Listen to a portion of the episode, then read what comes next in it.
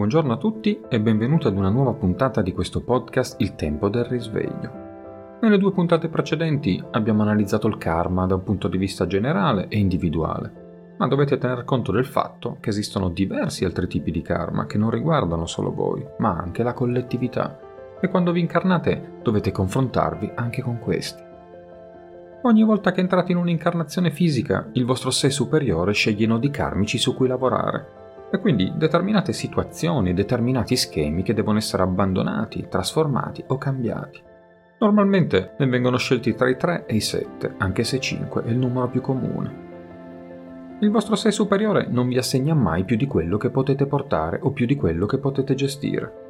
Molti fattori entrano in gioco mentre il vostro sé superiore seleziona il karma personale su cui dovete lavorare. E uno dei punti importanti da considerare su quale tipo di karma vi viene assegnato e la scelta del pianeta su cui vi incarnate, perché questo ha un impatto vibrazionale molto forte, dato che la vostra vita sarà influenzata dalle vibrazioni collettive presenti su quel pianeta. Infatti non vi state incarnando nel vuoto, state incarnando in un ecosistema dinamico e vivente, quasi come fosse una grande zuppa vibrazionale. Ovviamente non potete cambiare completamente la zuppa perché voi siete solo una piccola goccia in quel mare. Per questo, in virtù del fatto che vi siete incarnati in un pianeta di terza dimensione, oltre al vostro karma personale, dovete prima di tutto affrontare il karma collettivo. In questo momento possiamo compiere azioni come individui, ma quello che facciamo può influenzare anche molte altre persone. Tutte le nostre azioni hanno conseguenze collettive. Se vivessimo isolati tra le montagne, il karma degli animali selvatici potrebbe colpirci di più. Ma dato che abbiamo scelto di vivere tra la gente, le situazioni sociali, le intenzioni e le azioni delle altre persone ci influenzeranno e quelle diventeranno il nostro karma collettivo.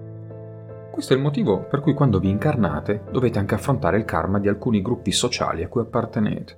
Ad esempio, potreste dover affrontare il karma della vostra nazione o il karma del vostro continente. Potreste dover affrontare anche il karma della vostra città o addirittura quello del vostro quartiere. Potreste dover affrontare il karma della vostra generazione come i baby boomers, i millennials o la generazione Z. Potreste dover affrontare il karma del vostro genere. Potreste dover affrontare il karma della vostra razza.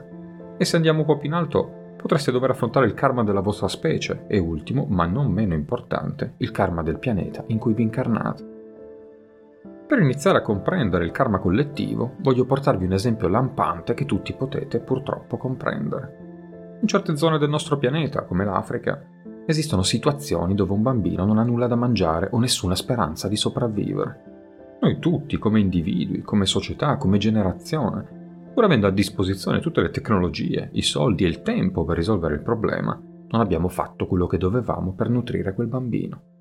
Non importa che il bambino sia la conseguenza karmica dell'atto sessuale di altre due persone che nemmeno conosciamo e delle sue azioni nelle vite passate la sua sofferenza o la sua morte sono comunque responsabilità nostra come collettività umana e di conseguenza questo atto di non azione diventa parte del nostro karma collettivo. Quindi quando vi incarnate ci sono tutti questi livelli di karma con cui dovete avere a che fare e di cui siete completamente inconsapevoli.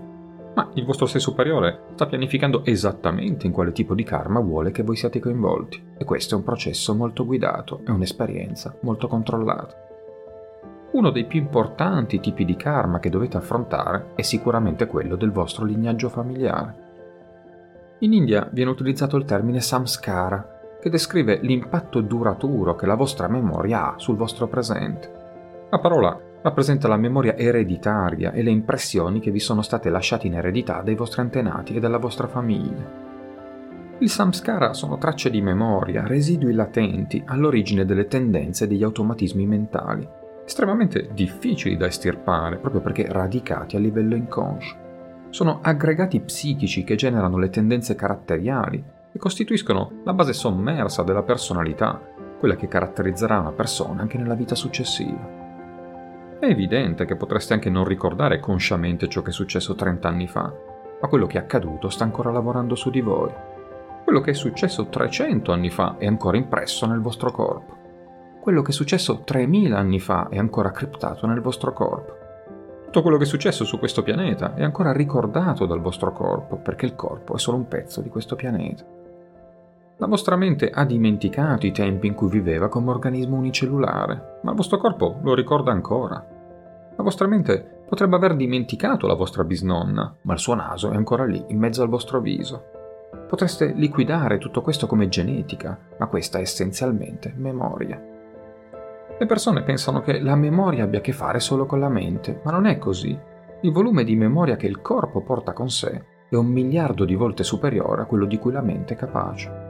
Se tutti i vostri livelli di memoria fisica, mentale e energetica si cancellassero, scomparirebbe anche la vostra personalità. Le differenze nelle personalità delle persone sono interamente dovute alla memoria. Man mano che questa memoria si mette in atto, diventate un automa che opera secondo i diktat del proprio karma passato. La vostra capacità di discernimento diminuisce a poco a poco e la vostra capacità di scelta viene compromessa. Quindi il samskara è importante perché ci ricorda che siamo plasmati dalla memoria a tanti livelli sottili di cui non siamo consapevoli. È un meccanismo insidioso perché avete bisogno della memoria per la sopravvivenza, la perpetuazione e il benessere, ma avete anche bisogno di prenderne le distanze per vivere una vita di consapevolezza e libertà. Quando vi incarnate in un corpo, discendete in una famiglia, in un lignaggio familiare. La vostra esistenza fisica non è tabula rasa perché state entrando in una situazione o in una base che è stata stabilita per voi. Pertanto non solo dovrete affrontare il vostro karma personale, ma dovete anche affrontare in una certa misura il karma del vostro lignaggio familiare.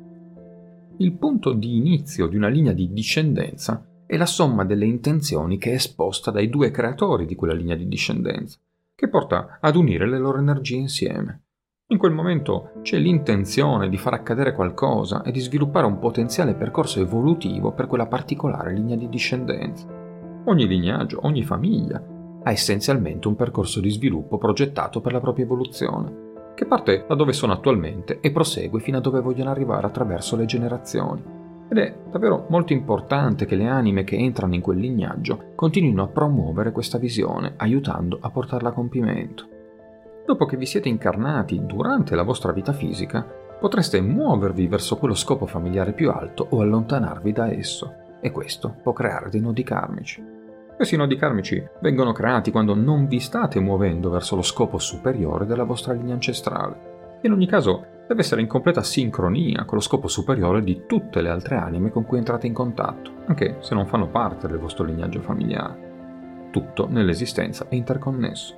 Quindi qualcosa che è davvero buono per l'evoluzione di una persona non può essere assolutamente orribile per l'evoluzione dell'altra. L'universo non funziona in questo modo. Siamo tutti sulla stessa barca insieme e ci muoviamo all'unisono. Ecco perché anche le linee di discendenza creano questi tipi di nodi karmici. Alcune anime arrivano con una direttiva specifica e sono venute qui per aiutare la propria linea di discendenza e per aiutare il proprio lignaggio. Se appartenete a questo gruppo, in un certo senso sentite il profondo legame con la vostra famiglia.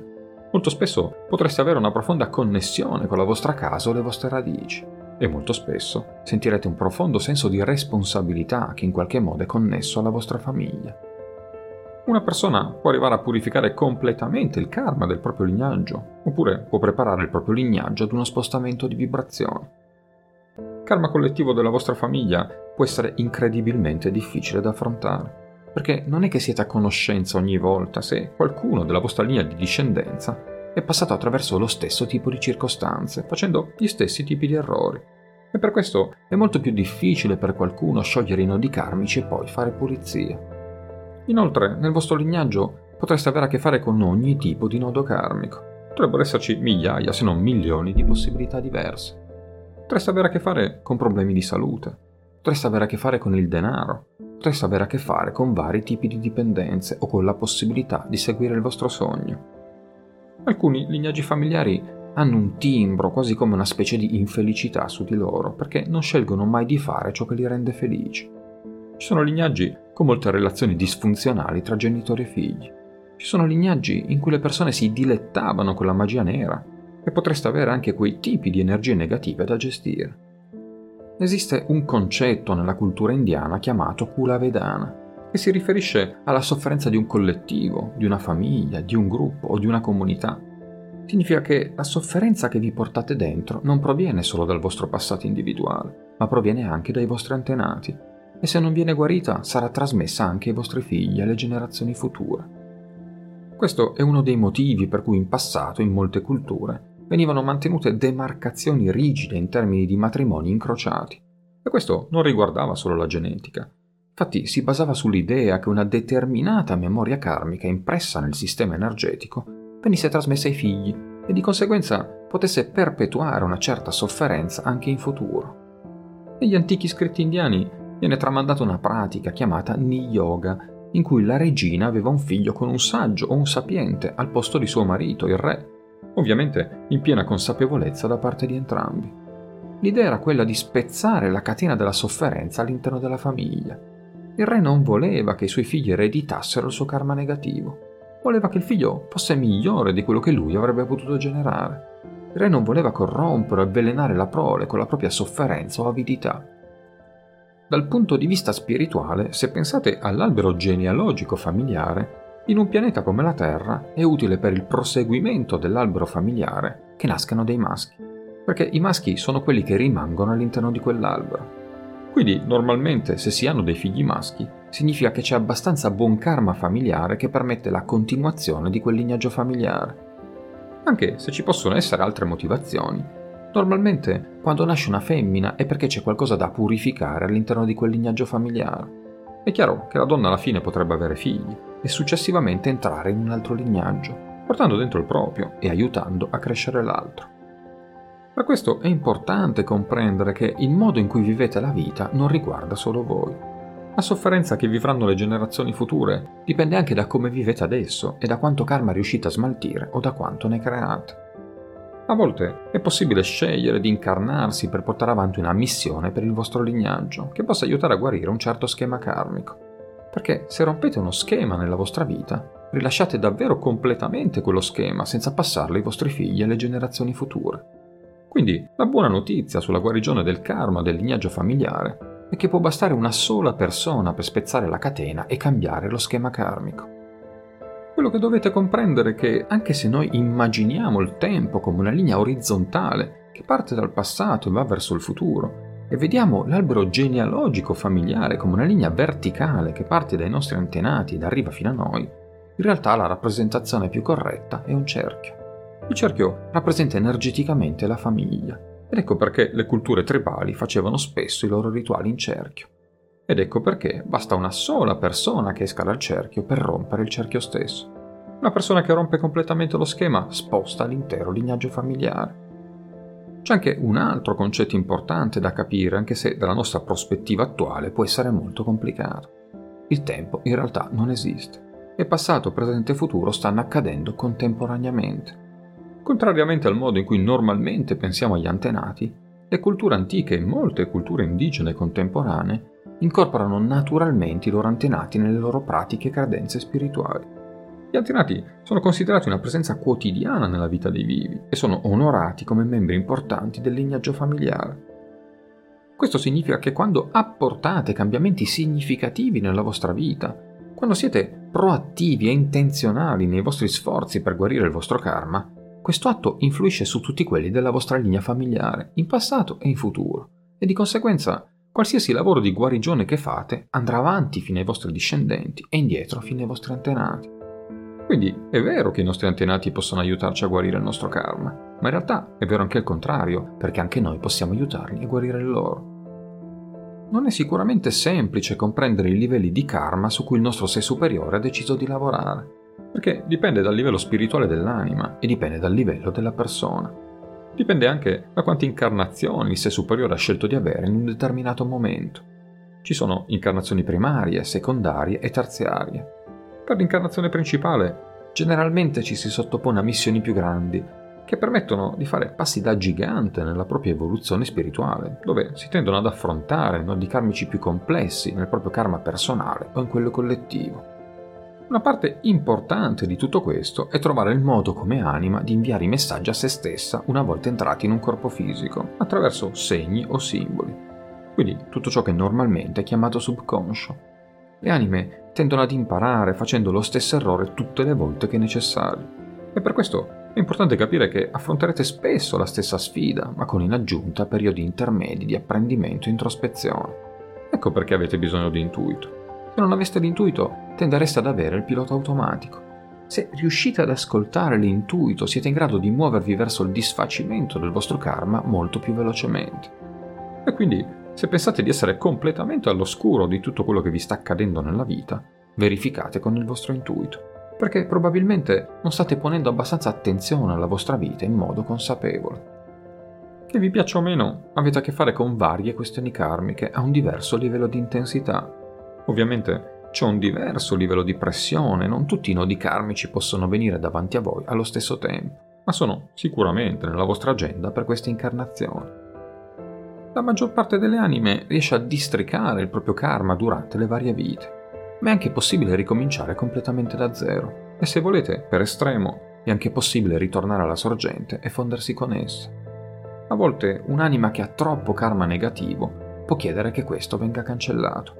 Ciò significa però che tornano al punto zero. È come perdere il segnalibro nel libro della vostra esistenza. Per quanto abbiate sicuramente il vostro karma personale, in realtà questo non significa che siate venuti qui sul pianeta a lavorare solo su quello.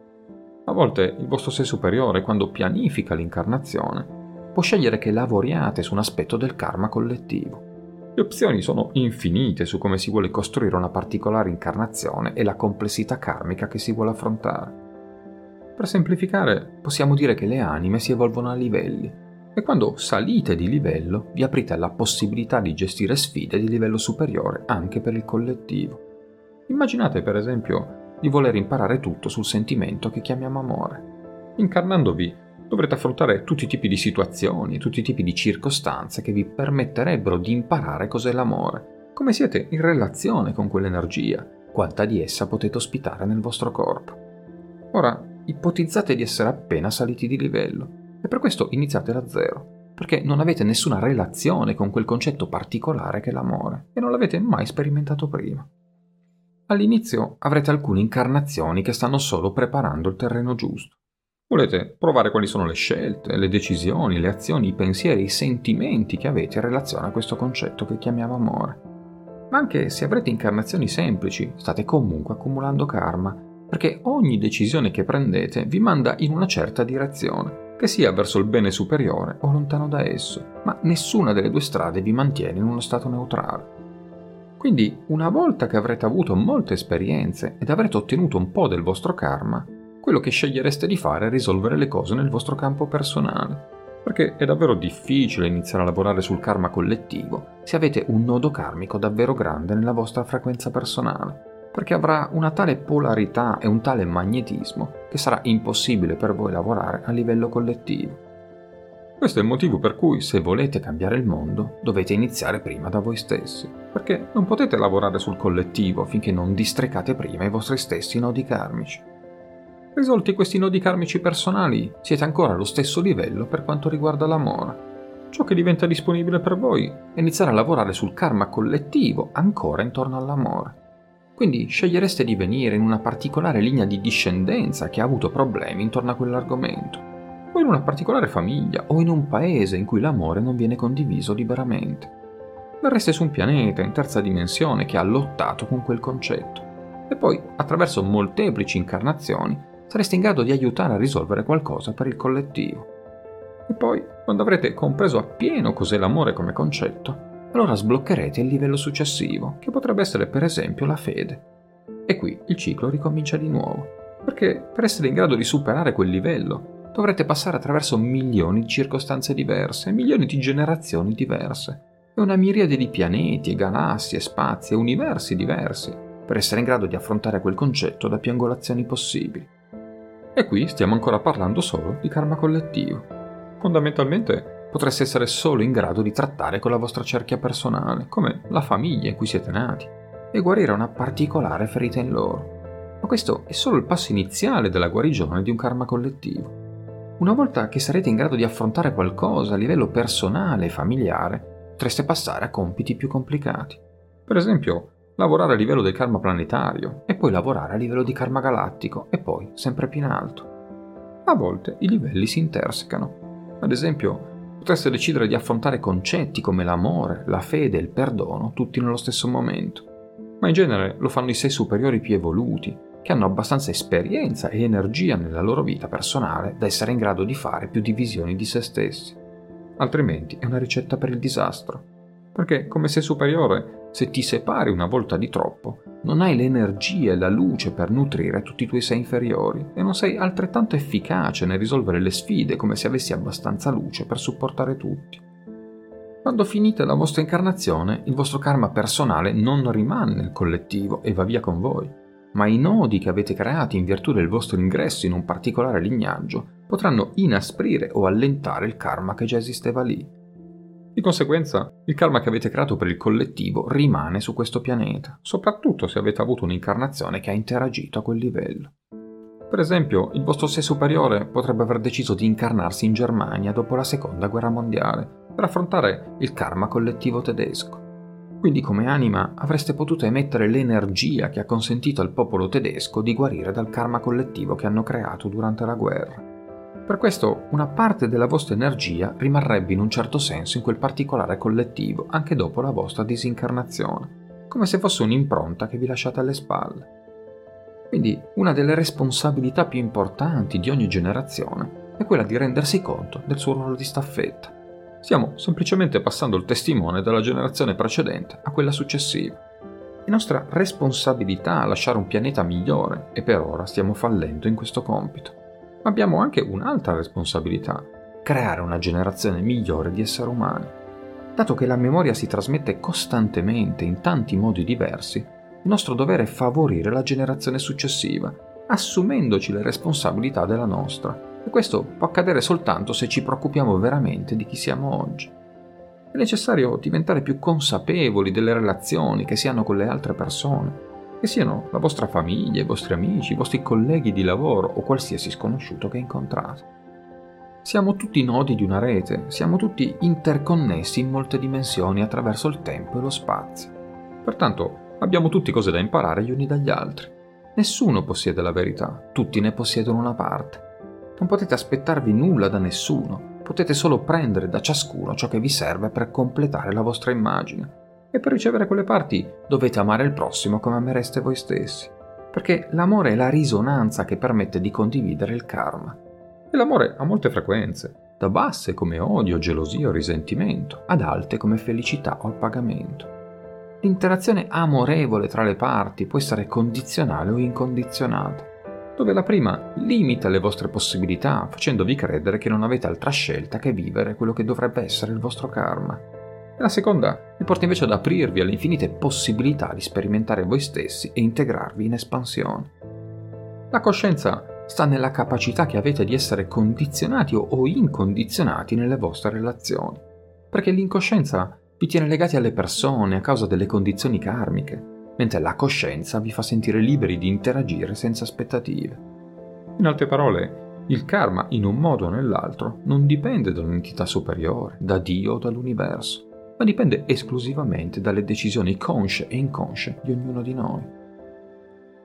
Bene amici, anche per oggi ho concluso. La prossima puntata sarà l'ultima dedicata al karma ed affronterò un argomento molto importante per tutti noi, il karma planetario. Io come sempre vi ricordo l'indirizzo email per porre le vostre domande, risveglio podcast gmail.com. Io vi aspetto alla prossima puntata. Pace su tutte le frontiere.